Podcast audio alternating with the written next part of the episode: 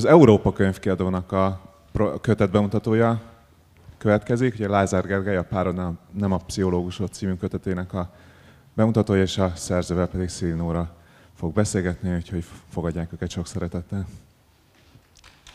Én is azt gondolom, hogy látatlanban is jár Gergelynek a taps.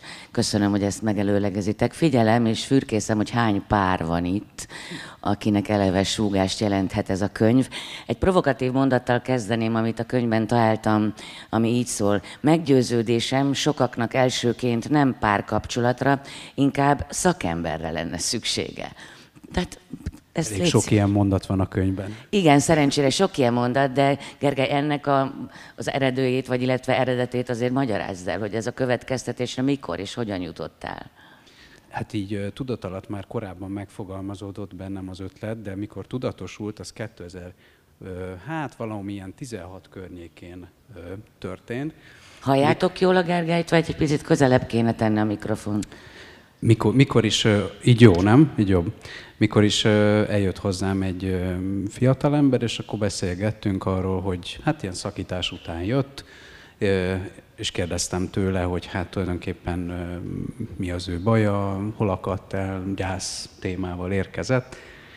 És mondta hát, hogy ott kezdődtek a problémák, mikor összejött a párjával, aki előtte egyébként egy terapeutához járt, de hát a kapcsolat kezdetekor mondta neki, hogy most már nem kell a terapeuta, mert itt vagy nekem te.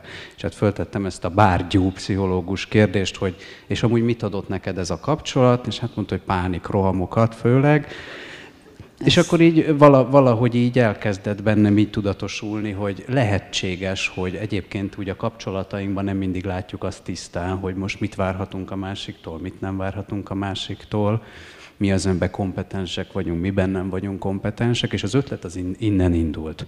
Ebből akkor lett is egy előadás, aztán utána pihent ez a történet, és szerintem valamikor 18-ban kezdtem el írogatni erről egy kicsit így bővebben, viszont akkor volt bennem még egy ilyen, ilyen bizonytalanság, hogy akkor ezt most hogy kéne megírni, hogy írjam meg úgy, hogy akkor ilyen klasszikus, tudod, ilyen pszichológusosan, hogy legyenek akkor ilyen szép ö, ö, ilyen tudományos betétek, egy-két példa a munkámból, ö, vagy valami más legyen.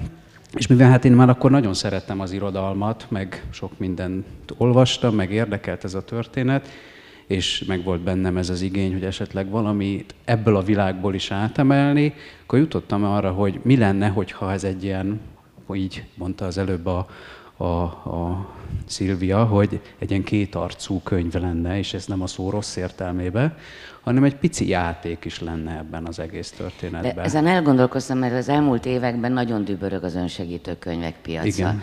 Tehát, hogy hogyan legyünk sikeresek tíz pontban, meg hogyan legyek boldog, Igen. meg tehát mindenre van egy-egy könyv, de hogy ebben kockázat is volt, nem?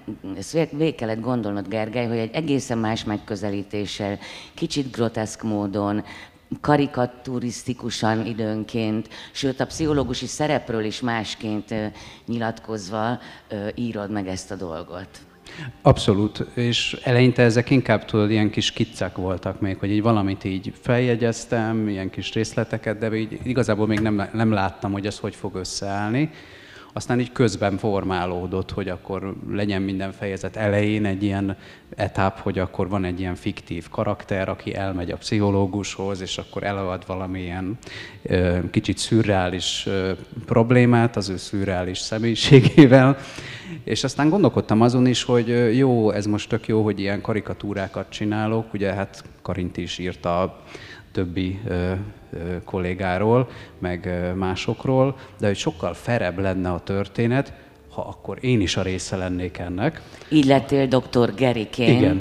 a terapeuta maga, akinek a belső monológiai is életre kelnek, és lerántja a leplet arról a képzetünkről, hogy a pszichológus mindig csak ilyen nagyon aktív figyelő tekintettel néz, és nem megy benne adott esetben egy egészen kegyetlen monológ a páciens vagy a klienssel kapcsolatosan. Abszolút, hát vagy a helyzettel kapcsolatosan, amiben éppen ő van, ami miatt mondjuk ez neki nehéz, vagy például ami miatt nehéz kapcsolódni, és hát mondjuk az, hogy neki nehéz kapcsolódni, az már lehet, hogy egy picit a magának a kliensnek is a problémájáról szól, mert hát valószínűleg másból is hasonló érzéseket vált ki. Azért, hogyha alapsémákat, egy-két asszociációt mondanál, hogy mik azok a csapdák, amik révén a párkapcsolatban belecsúszhatunk abba, már utaltál arra, hogy nem egészen tisztázott, hogy mi az én felelősségem, vagy mi a másiké, de hogy belecsúszhatunk abba kvázi, hogy elkezdünk terapeutaként viselkedni, ami egyértelmű, hogy torzuláshoz vezet aztán ebben a viszonyban. Hát ugye több ilyen felütés is van, az egyik ilyen ö, megközelítés, ugye ez az a, az a az irány, hogy ugye lehet azért bennünk egy önfeláldozó, vagy akár parentifikált, vagy társfügg, ugye ezeket használom mindegyik fogalmat, és ezek hasonló jelentéstartalmak is Tehát egyébként. amikor szülősödik az egyik ember Mondjuk. például, a társához képest. De azon is gondolkoztam, tudod, hogy amikor szerelmesek vagyunk, és úgy érezzük, hogy, hogy, hogy minden a miénk, és a, a másik is a miénk, és van is egy ilyen összeérés, összefonódás, együttes kiteljesedés, akkor valahogy ott az az illúzió, hogy a múltjával együtt, a traumáival együtt, a mindennel együtt szeretem, és majd én megmentem, meggyógyítom, megváltom őt. Uh-huh. Ez nem a szerelem sajátja? Van-e, van a szerelemnek szerintem egy ilyen ígérete, hogy ez sikerülhet, és talán az a része ennek igaz is, hogyha mind a ketten eljutunk odáig, hogy ezek a mi traumáink, mi sérüléseink, mi elakadásaink, és hogy maga a kapcsolat az lehet egy olyan közeg, ami lehetőséget ad arra, hogy mi jobban legyünk, de ez nem a másik dolga, hogy jobban legyünk, akkor azt gondolom, hogy sokat tud adni egy párkapcsolat. Csak ugye van az a csavar, és erről is írok, amikor ugye ö, együtt vagyunk, ö, én hozom a sajátos játszmáimat, küzdelmeimet, elvárásaimat, és ugye amikor te már ennek nem akarsz a kiszolgálója lenni, mert mondjuk kiléptél ebből a természetesen regresszív állapotból, a, Már amit a szerelem igen, okoz? akkor én azt mondom, hogy ha szeretnél, elfogadnál ilyennek. És ez egy nagyon kemény zsarolás. Tehát, mert ebben ott van az, hogy tulajdonképpen a te dolgod lenne, hogy rajtam segíts. Na, ez például egy ilyen klasszikus helyzet, amikor érdemes azon elgondolkodni, hogy tényleg a te szeretednek az elégtelensége miatt alakult ki ez a helyzet, vagy esetleg azért, mert olyan elakadásaim vannak, amiben mondjuk más tudna segíteni, egy más helyzetben kaphatnék segítséget. Ezt azért ez a könyv sokszor meg, behozza ezt a témát, de aztán vannak más irányokból jövő megközelítések, ugye amikor ugye az illető a saját például narcizmusa miatt egy szakértői szerepbe helyezi magát, és akkor ő ugye... Van Mr. Szakértő nevű alanyunk Igen. is, hiszen ugye ilyen poénos nevekkel Igen. áldottad meg, vagy keresztelted el a, a szereplőidet, mint például Miss problémát, és akkor itt egy kicsi idézetet felolvasnék, hogyha megengeditek. Dr. Gerinek húzós napja volt. A harmadik vendégét várta, és bizony nem a legegyszerűbb esetével állt szemben. Felfigyelt arra, hogy már az ülések előtt megfájdult a feje, még mielőtt Miss probléma megérkezett volna. Ez egy olyan erőteljes jelzések tűnt, amelyel szupervízióra kellett mennie. Itt elmagyarázod, mi is az a szupervízió de ezt most nem olvasom el, hanem megyünk tovább Miss problémával.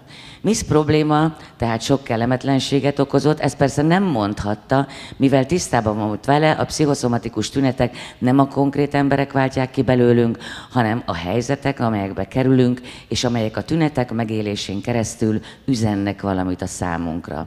Ezek a testi felkiáltó jelek általában igen szimbolikusak, másra következtethetünk egy sajgó kopakból, mint vastagbélgyulladásunkból, vagy hallási defektünkből.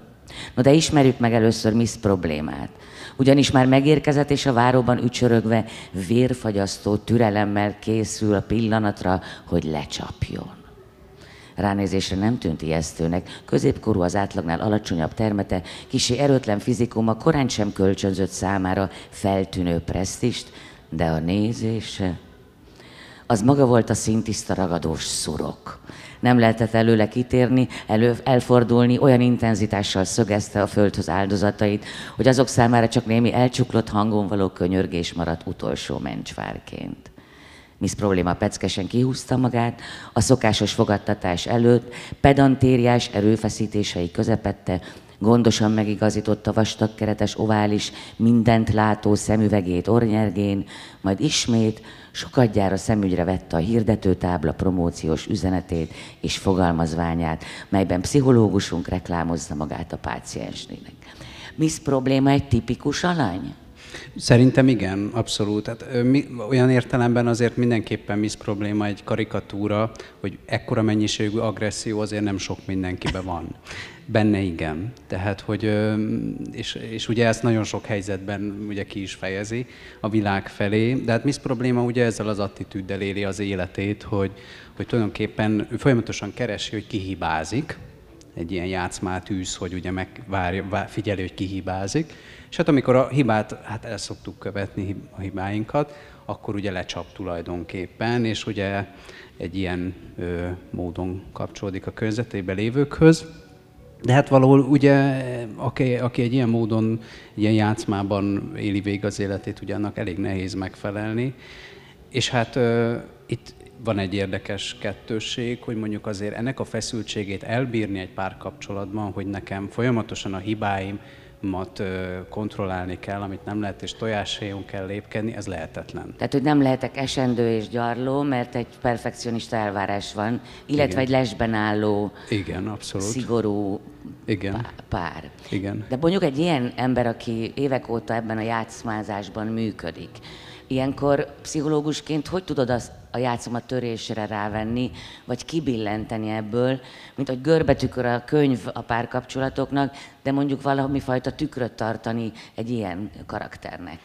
Hát azért én ennek egész, hogy mondjam, jó edzésben vagyok, mert ugye szenvedélybetegekkel is dolgozom, tehát én nap mint nap kerülök ilyen helyzetekbe, hogy különböző játszmákba akarnak ugye bevonni. Ilyenkor azért nagyon fontos nyilván azt is megérteni, hogy milyen másiknak adott helyzetben a szükséglete, ami a játszmája mögött van, csak ugye amit ő nem tud kifejezni, az érzésekhez egy picit közelebb kerülni, meg például azt is megérteni, hogy mi a nyeresége ezekből a játszmákból. Mert ugye hát ezek nem olyan bizonyos szempontból azért ezeknek van nyeresége, és ott ugye a kapcsolatainkat ez ugye nagyon jól fent tudja tartani hosszú távon is, hogy ilyen különböző játszmákban élünk. Szóval hát mondhatjuk azt, hogy ebben ilyen napi szinten van részem. Ha már a nyereségnél tartunk, az is egy nyereség egy párkapcsolatban, mondjuk az egyik a szinte beteg szerepbe, a mindenre alkalmatlan szerepbe Abszolút. csúszik. Ilyen is van a könyvben. Pontosan igen. erre akarok utalni, búsuló Bertalan például ő azt hiszem... A, pá, a párja életke. Életke a párja. Hát életének párja a... életke, és életke igen. az, aki gyakorlatilag semmit sem csinál. Igen, igen. És, de egyébként mindig, hogyha megkérdezik, hogy miért nem, akkor nagyon nagy erőfeszítéseket tud azért tenni, hogy elmondja, hogy miért nem. Tehát, hogy csak hát a gyakorlatban ugye nem történik semmi, és hát Bertalan ugye az, akinek ott a folyamatosan ugye életben kell őt tartani, életkét, tehát abszolút ez is lehet igen egy ilyen. Ott például írok ilyen fogalmakról is, hogy betegségelőny, ugye, hogy, hogy azért ez egy érdekes kérdés, hogy mondjuk, ha tegyük fel, tényleg mondjuk van valamilyen akár pszichés problémánk, nem csak pszichés probléma, másfajta betegségről is lehet ez igaz, hogy megéri nekünk elmenni egy pszichológushoz, hiszen ha ott van mellettem ez a csodálatos ember, aki maximális figyelembe részesít, mindig elérhető, mindig ö, ö, hozzáférhető, ez egy kérdés, hogy megéri erről lemondani, és mondjuk azt mondani, hogy jó, hát ez már neki lehet, hogy sok, de mondjuk lehet egy terapeutával dolgozhatok a problémáimon. Ez nem mindig egyértelmű. De nagyon nehéz, mert hogyha egy kapcsolatban beáll ez a fajta működés, akkor azt is nehéz kanalizálni, hogy ez meg tudjon változni. Mert ezek a szerepek valahogy meg is merevednek, nem? Abszolút. Ezek a fajta hibás működések, vagy sémákká válnak.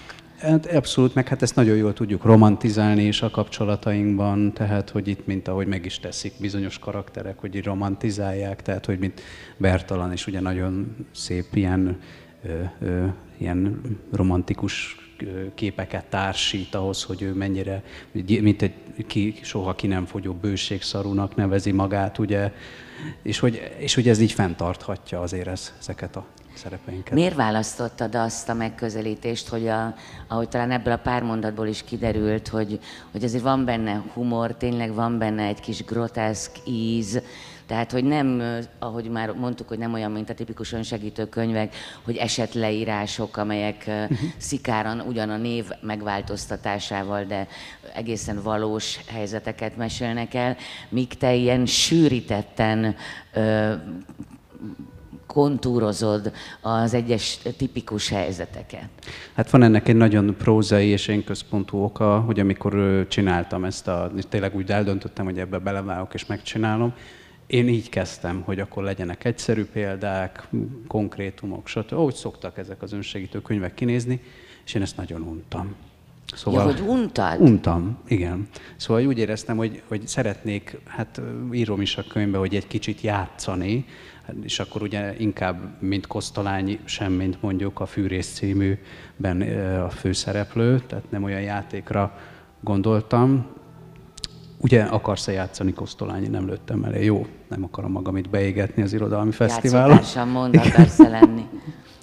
Szóval igen, valami ilyesmi nagyon hiányzott, hogy, hogy, hogy azért ez mégiscsak egy önkifejezés, egy művészet, és hogy, és hogy én ezt nem munkának szeretném megélni, hanem inkább valami fajta játéknak szeretném megélni, és hogy akkor ezt hogy lehetne úgy megcsinálni, hogy ne legyen azért bántó sem, mert azért itt emberi problémákról beszélünk, fájdalmakról beszélünk, szenvedésről is szó van, de azért mégse egy ilyen, egy ilyen borzasztó terhelt ö, hangulata legyen a könyvnek, hogy akkor mindenki előbb ágja fel az erejét, mint elmenjen mondjuk egy pszichológushoz, és akkor így, ez volt az egyik. A másik meg ö, talán az, hogy mennyire megy át a szűrőn ez a, az embereknek, hogy, hogy, ö, hogy kell valami olyan eszköz, amivel úgymond jobban átmennek ezek az információk, és hát ugye van olyan ö, ö, nyilván ö, ismert pszichiáter, ugye a Csernus Doki, akinek vannak erre eszközei például, de én ne, hozzám az nyilván azok az eszközök nem állnak annyira közel, másfajta eszközeim vannak. Jó, hát a Csernus eszközei sem mindenkire szabottak, Persze. tehát ismerem őt jól, nem volt ingyen, hogy jóba vagyunk, de szóval az, azért nem biztos, hogy hozzámennék Persze, csak hogy... De megvannak azok a karakterek, is ezt mondja, hogy, hogy, hogy az emberek nem hallják a fontos infókat meg, és mondjuk ebben amúgy részben igaza van, mert tényleg nem, mert ugye akkora hangzavar van folyamatosan körülöttünk, de hát az irodalom az egy jó eszköz, meg a humor is egy jó eszköz, meg az irónia is egy jó eszköz szerintem erre, hogy átmenjenek ezek az információk. Amire ugye szintén az önsegítő könyvekben nincs nagyon példa, hogy klasszikus irodalmi utalásaid is vannak, filmes utalásaid is vannak, de mondjuk behozott Sorbert Norbert oly kedvessé vált kis posztját, melyben a, döngő léptekkel haladó asszonyságoknak kedvezett, ugye? Nem kis felháborodást keltve. Szóval azért mazsolázgattál friss és mégis Persze. régi példák között is. Ez, ez milyen fajta asszociációs munka volt? Hát én azt gondolom, én úgy szoktam magamat hívni ebből a szempontból, hogy kicsit ilyen időutazó vagyok, tehát én nyilván imádom a klasszikus irodalmi anyagokat, írásokat is, de azért képbe vagyok a mai kor ilyen, mondjuk ilyen híreivel, meg, meg ilyen mémjeivel, meg mindent. Tehát amikor édesanyámhoz legutóbb például azon mentem karácsonykor, és láttam a könyves polcon Jókai, Petőfi, Arany, Hát gondoltam, egy kicsit szivatom, és azért megkérdeztem, hogy tudod-e, hogy ki az a Jóska gyerek? Nem tudta, én meg igen. Szóval, hogy de hogy, tehát, hogy ez a kettősség, hogy igen, Sobert Norbinak ezt a mm, hírét azért sokan hallották, és hogy ott Nyilván nem abban mentem bele, amiben a média is már sokat ugrált. Sőt, ezt fontosnak is hanem... tartom, hanem hogy mibe mentél bele, mert ott egy érdekes megközelítés volt. Ugye ott klasszikusan egy olyan párról volt szó, ahol született egy gyerek, és ahogy Igen. beindul a, általában a friss anyasággal járó Igen. teendők sokasága, illetve adott esetben a nem kevés kakaós csiga elfogyasztása utáni súlyarapodás a kívánóság okán. De te erre nem azt mondtad, mint a Norbi.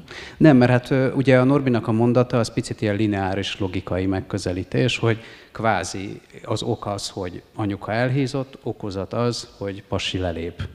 És ugye hát a párkapcsolatokban, meg a kapcsolataimban ugye inkább ilyen cirkuláris logika van. Tehát körbe-körbe működik a történet, tehát hogy Amine, aminek lehet ez is a része, persze, hogy, hogy, hogy most éppen a külső nem annyira tetszik a férfinak, de hogy ott például arról írok, hogy nagyon sokan egyébként, amikor a kapcsolatainkat próbáljuk megérteni, akkor ilyen pont ilyen lineáris logikai következtetésekre jutunk, és nem, nem cirkularitásba gondolkodunk. Ezt kicsit fejtsd ki nekem, hogy a cirkularitás a gondolkodásban miben lenne más mondjuk egy, egy helyzetre nézvést? Uh-huh. Hát mondjuk a cirkularitás, az mondjuk tegyük fel, hogy ma én eljövök ide, és nagyon izgulok, mert itt nekem könyvbemutatóm lesz. Tegyük fel, hogy te is úgy érkezel, hogy nem tudom én, valami történt, kicsit feszült vagy, és én mondjuk megszólítalak téged egy mondjuk egy kissé arrogáns módon, amitől hát te is szenzitív állapotban vagy, felbosszantod mondjuk magadat, és abban a felbosszantottságban ö, reagálsz szintén nem éppen építő módon. Szerencsére ez nem így történt. Nem így történt. És, Bárki és akkor a tudja, mi jön még. Végén ugye itt a Rékának, a marketinges hölgynek ugye az Európától kell valamit kezdeni velünk, hogy most hogy fogunk mi ezek után beszélgetni. Na most, és akkor elgondolkodik a Réka, hogy most ez mi történt, hogy biztos azért van ez, mert a Gergő bunkó volt.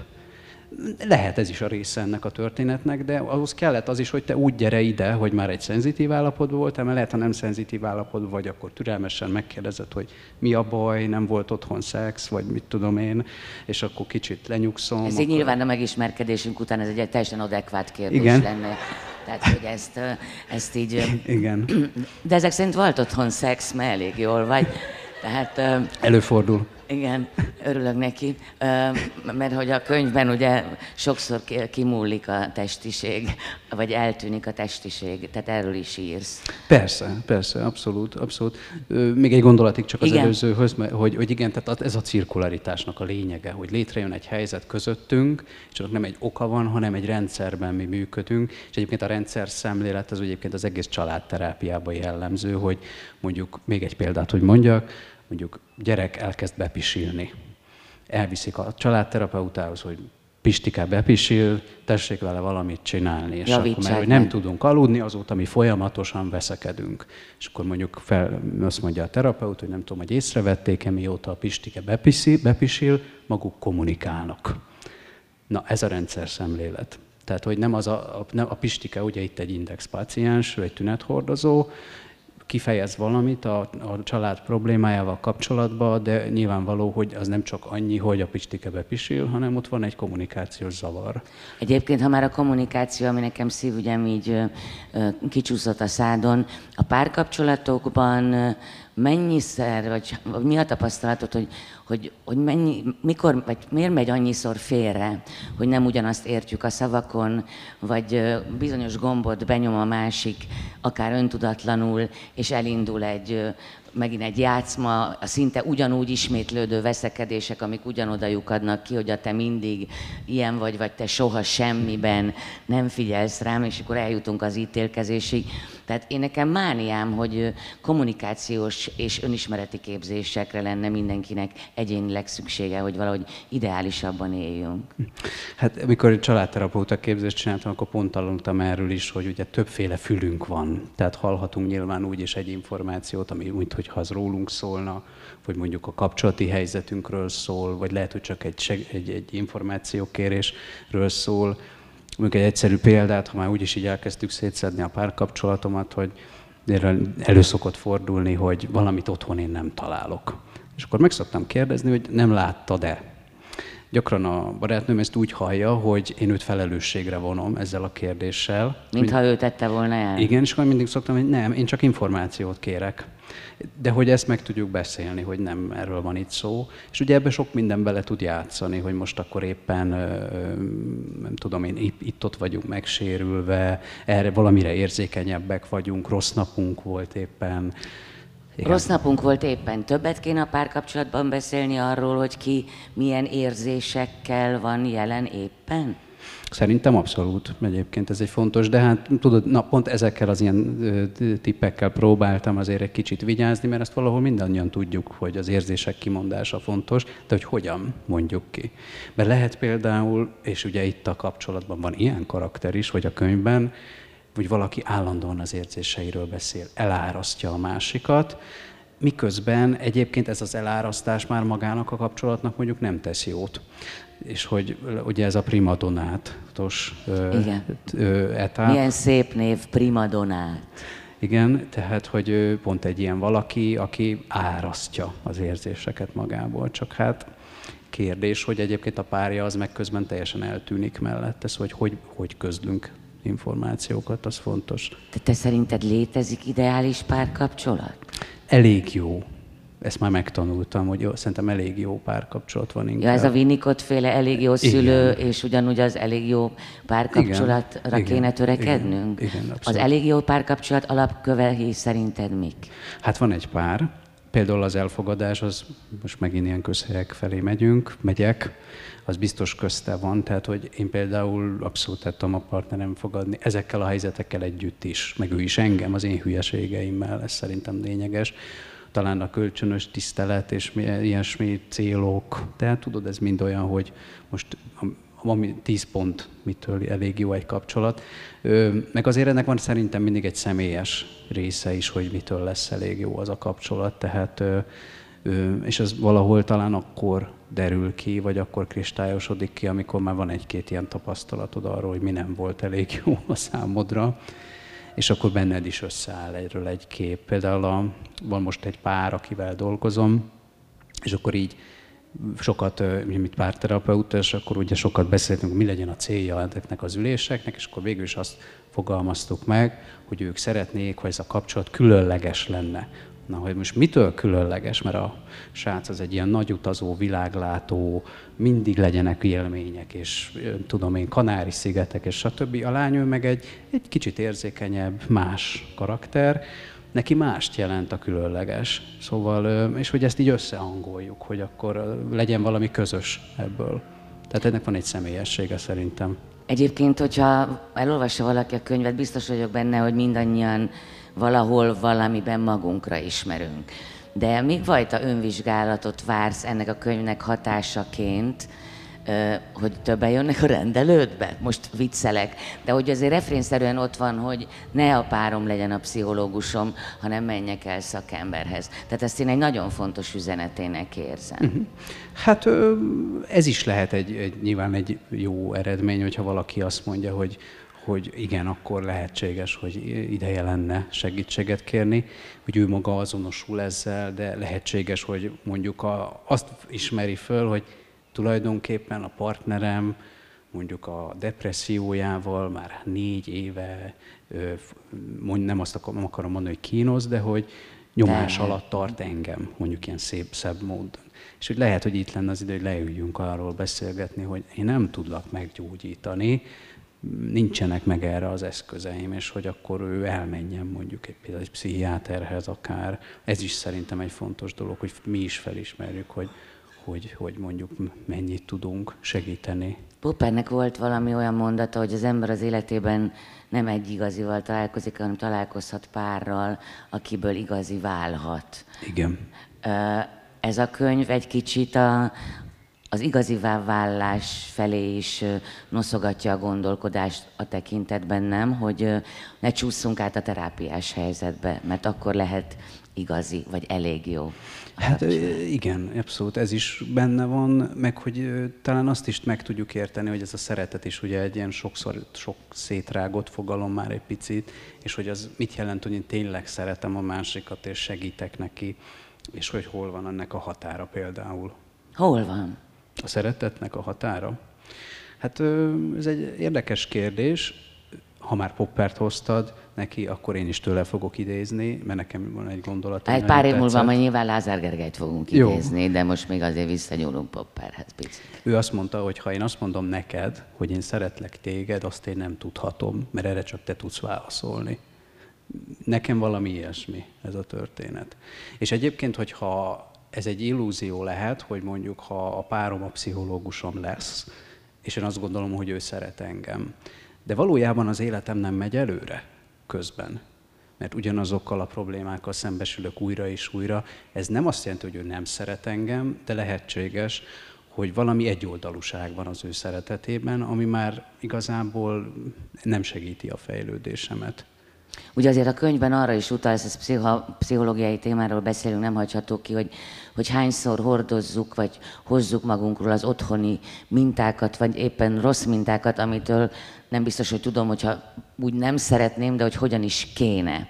Tehát, hogy mennyire kéne önvizsgálatot tartanunk a tekintetben, hogy, hogy a működésünk gyökerei hon, hov, honnan erednek. Igen, ez is nagyon fontos szerintem, hogy ezt is lássuk, meg hogy ha már látjuk, hogy igen, hogy mit kezdünk vele. De hát igen, itt a sztorikban szerintem sok ilyen utalás van, hogy próbálok azért ilyen konkrétumok felé is menni, ötleteket adni, kicsit ilyen, talán abban is segíteni, hogy merre tovább, hogyan tovább. Na, ugye nagy a sztorik mellett fontos volt, hogy oda tedd dr. Geri gondolatait is zárásként a Töltőállomás című kis Igen. etapokban. Ezt miért tartottad fontosnak? Ott ugye az én gondolataim Igen. vannak. Igen, tehát, hát te vagy a doktor Geri. Hát a doktor, van a doktor Geri, meg vagyok én. Ez két külön dolog, de most nem akarok a patológiámba belemenni. Ó, Ugye... pedig isteni lenne, isteni lenne. Lényeg, hogy a doktor Geri, picit olyan, mint ha már Kosztolányit hoztam neki, az esti kornél volt talán hasonló, ugye? Tehát egy kicsit olyan, aki keresztül ő bizonyos helyzetekbe hozhatja magát, az, azt megtapasztalhatja, mint egy ilyen alter ego, és akkor azoknak a helyzeteknek valami tanulságára jut tulajdonképpen. Na most picit ilyen a Dr. Geri is. És, és a Dr. Geriben van azért egy ilyen fair play, hogy én azért gondoltam arra, hogy ha már én itt paródia felé megyek, kicsit belemegyek abba, hogy nehéz helyzeteket, nehéz emberi sors, nem sorsokat, karaktereket kicsit kifigurázok, akkor az úgy fair, hogy magamat is szerintem. Na, a Dr. Geri egy kicsit egy ilyen paródia, ki úgy időnként úgy a szenzitivitása, a szemtelenség, a kicsit úgy a türelmetlenség, a kamaszosság úgy elviszi ilyen-olyan irányba, de ugye a töltőállomásnál ott ugye mindig kicsit kilépünk ebből a világból, és ott én, mint Lázár Gergely mondom el, hogy én mit gondolok erről a sztoriról, mit látok benne, hogyan értem, milyen, mi lehet ennek. Szóval az, az talán azért fontos, hogy, hogy kicsit úgy összegezzük hogy most itt miről is volt szó, és tényleg akkor az olvasónak legyen egy élménye, hogy persze az ő asszociáció is fontosak, de hogy azt is érts, hogy én mit szerettem volna ezzel közölni neki. És amúgy van egy érdekesség a könyvben, hogy két ö, esete a doktor Gerinek, két karaktere, az egyébként egy ilyen valós klienssel való munka. Ezt akartam kérdezni egyébként, hogy a könyv végén fel is teszed a kérdést, hogy Igen. vajon mennyit a valós történet, hogy, hogy mennyire lehetett a paródia meg a játék közben mégis valósat írni, vagy hogy lehetett ennek Igen. az aránya? Igen, meg egy kicsit úgy árnyalni azért, hogy azért nem, ne csak egy bóckodás legyen vég, hanem hogy éljük meg egy kicsit azért ennek a mélységeit. Hát igen, ez vékony jég, igen. hogy ne csináljunk az életünk egyik legnagyobb küldetéséből nevezetesen, hogy társas lényként valahogy a kiteljesedésre törekedjünk, hogy, ebből, hogy ezt azért ne tegyük túlságosan idézőjelbe. Igen, igen. Úgyhogy igen, van egy ilyen kérdés, most nyilván azt nem árulom el a, itt a nézőknek, hogy kik a valós karakterek, hanem majd esetleg, ha olvassák, akkor ők megfejtik. De miért ők, akiket kiválasztottál? Két okból. Az egyik, hogy ők például olyan karakterek a munkámból, olyan kliensek, akiket szeretek. Ezt most így nem tudom, hogy lehet-e mondani. Ja, van lehet. olyan, akiket nem szeret. Valakit. Ö, ez most igen egy magamnak állító, igen, magamat húztam a csapdába bele. Azt mondom, hogy vannak olyanok, akiket nehezebb szeretni, vagy nehezebb kapcsolódni hozzá. Olyanok vannak. Szenvedélybetegek között elég sok olyan kliens van, aki, aki, hát, akinél nehéz egy olyan mm, kapcsolódást megtalálni, egy olyan ö, módot, ahogy tényleg lehet velük. Ott is azért van ilyen, azt nem mondom, hogy nincs. De ez a két ö, ö, figura, ők azért olyan, olyan karakterek, akikhez könnyű volt kapcsolódni valamiért. Tudom a választ, hogy miért, de talán majd a könyvből is kiderül, hogy miért. És én ezért, ezért is választottam, meg az ő problémájuk, az egy olyan jellegű probléma, ami oda illett. Abba. Az egyik egyébként egy hasonlóan kicsit groteszk helyzet, a másik az egy komolyabb ö, ilyen eset részlet, de hogy hozzájuk, de hogy valahogy úgy kapcsolódtak igen ezekhez a témákhoz. Egyébként, hogyha ilyen fajta játszmák beindulnak, vagy az embernek a párja, vagy ő maga a párjának pszichológussává válik, nyilván, hogyha ennek a feltárása zajlik, akkor nem, nincs garancia arra, hogy minden pár együtt marad, nem? Ez biztos. Ez biztos. De szerintem sokan egyébként ezért is lehet, hogy fognak félni megvenni ezt a könyvet, mert hogy így eszükbe juthat, hogy úristen, mi van, hogyha én is a pszichológusa vagyok a páromnak, csak nem is tudok róla, vagy ő az enyém. És akkor mi lesz utána? Tehát, hát azután Dr. lenne Geri az a jó lépés, hogy utána menni, nem? Igen. Hát e, e, utána menni a kérdésnek. Tudod, mi volt még nekem egy fontos üzenet, ahogy amikor saját terápiás hitvallásodról vallasz a tekintetben, hogy pont azt hiszem az addiktológia kapcsán, hogy, hogy néha olyan értelmetlennek érezted azt, hogy nem lett hosszú távú eredmény, és valahogy visszahúztad magad oda, hogy az aznap eredményének, vagy az addig átadott tőled, vagy általad átadottnak kell örülni, és hogy a pároknak is azt súgod, hogy oké, okay, a tervezés kell, de hogy nagyon meg kéne élni azt, ami van hogy ennek az arányában is sokszor téveztünk? Igen, ez is benne tud lenni, meg ugye hát a addiktológiai betegekkel való munkának ugye van is egy ilyen sajátossága, hogy izgalmas tud lenni nagyon, de lehet, hogy amit ma gondolsz, az holnap már nem úgy lesz. És mondjuk azért a pár kapcsolatainkban meg azért talán az jó, hogyha nem így éljük az életünket, hogy, hogy hát ma ez van, aztán holnap majd ki tudja, mi fog történni, hanem ott azért egy biztonságot ad szerintem, hogyha tényleg tervezhető a közös élet.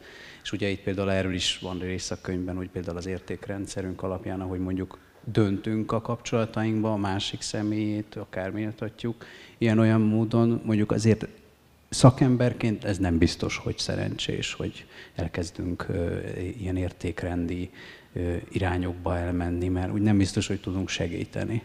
Ha most a modern korról beszélünk, és ugye mondtuk Sorbert Norbit is, Igen. de van egy olyan párkapcsolat is, ahol a, behozod a közösségi oldalak dübörgésének a hozadékát, nevezetesen amikor egy párkapcsolatban lájkokat vadásznak Igen. az emberek. És ez szerintem mint ahogy az, az is változott az elmúlt x évtizedben, hogy kevésbé vagyunk képesek a holdingra, tehát visszatartani a, az érzelmeinket, hiszen azonnal Igen. mindent kilökünk a Facebook oldalra, vagy egy messenger üzenetbe, és azonnal várom, hogy válaszoljanak. Ez a sürgetettség, ez hogy jelenik meg egyébként most adott esetben a párkapcsolatok változásában, amit tapasztalsz a praxisban is, vagy aminek a paródiája itt is látható? Vagy olvasható. Hát ez a, ez, a, ez a sürgetettség, ez abszolút ott van, tehát, és egyébként ez is lehet egy csapda, hogy mondjuk azt gondoljuk, hogy akkor ideális ugye egy kapcsolat, hogyha azonnal válaszokat kapunk a szükségleteinkre. És ugye ez is lehet egy ilyen pszichológusos ilyen ö, szerepátvétel, hogyha most így mondjuk, hogy az a mindig, tehát amikor én elmegyek egy terapeutához, akkor mondjuk az az elvárás, hogy azért abban az 50 percben legyél már elérhető érzelmileg, ne aludjál el, mint a kiégett analitikus vagy valami, az, azért az egy normális igény, na most azért otthon nem biztos. Tehát, hogyha mondjuk te abban az 50 percben, amikor én pont szeretném, te nem vagy elérhető, az lehet egy normális dolog.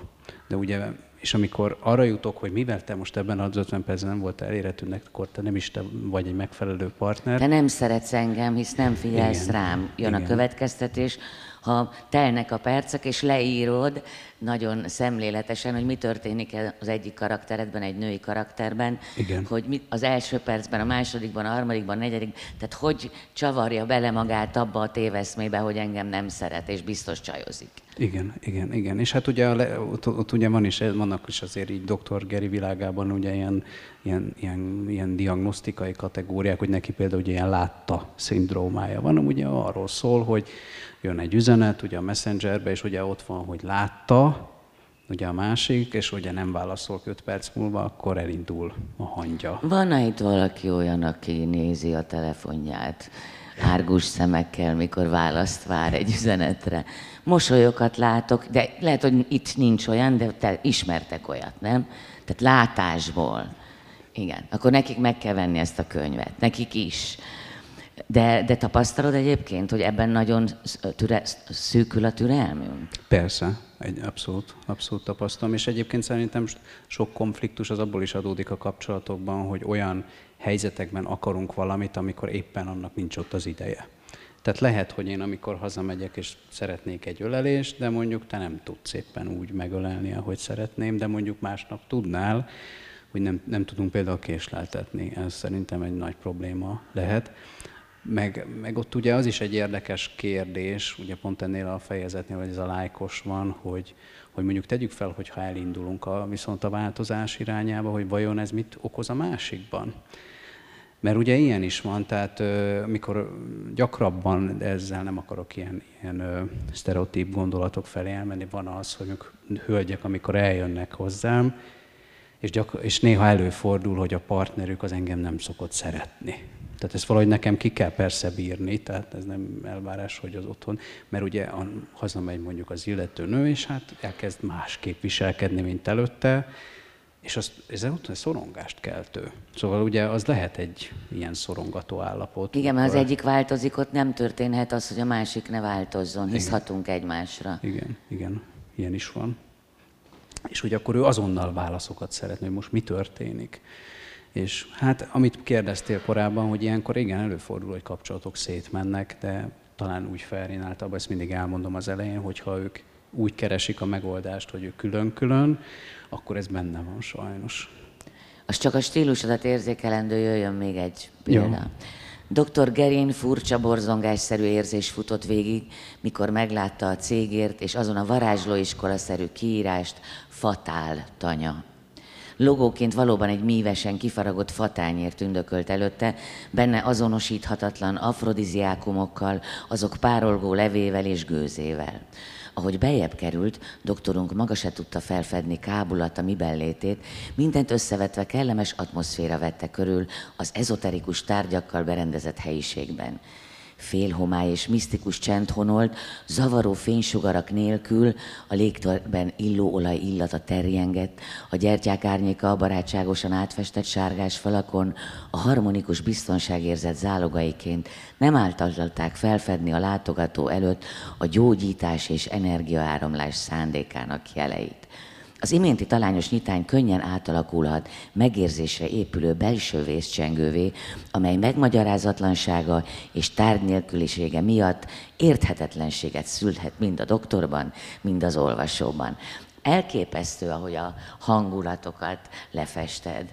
Tehát, hogy a humoros párbeszédeken túl időnként én, de, illetve ott is, de ilyen filmszerű szinte, ahogy írsz. Hát igen, ezért mondtam, hogy nekem erre volt egy igényem, amikor elkezdtem ezt, hogy legyen benne valami, ami az irodalomról is szól, és nem csak arról, hogy én, mint pszichológus elmondom, hogy mit kell ugye csinálni. És igen, szóval, szóval hogy ez szerintem része ennek a, az alkotásnak, hogy így elképzeled, és uh, én azt szokták mondani a kollégáim, mert általában munkaidő után szoktam így mozizni, és látják a fejemet, mikor jövünk a vonaton, hogy biztos nem vagyok teljesen normális, mert valami kattog. Nem. Bennem a fantáziák ilyenkor jönnek elő, amiket leírok utána.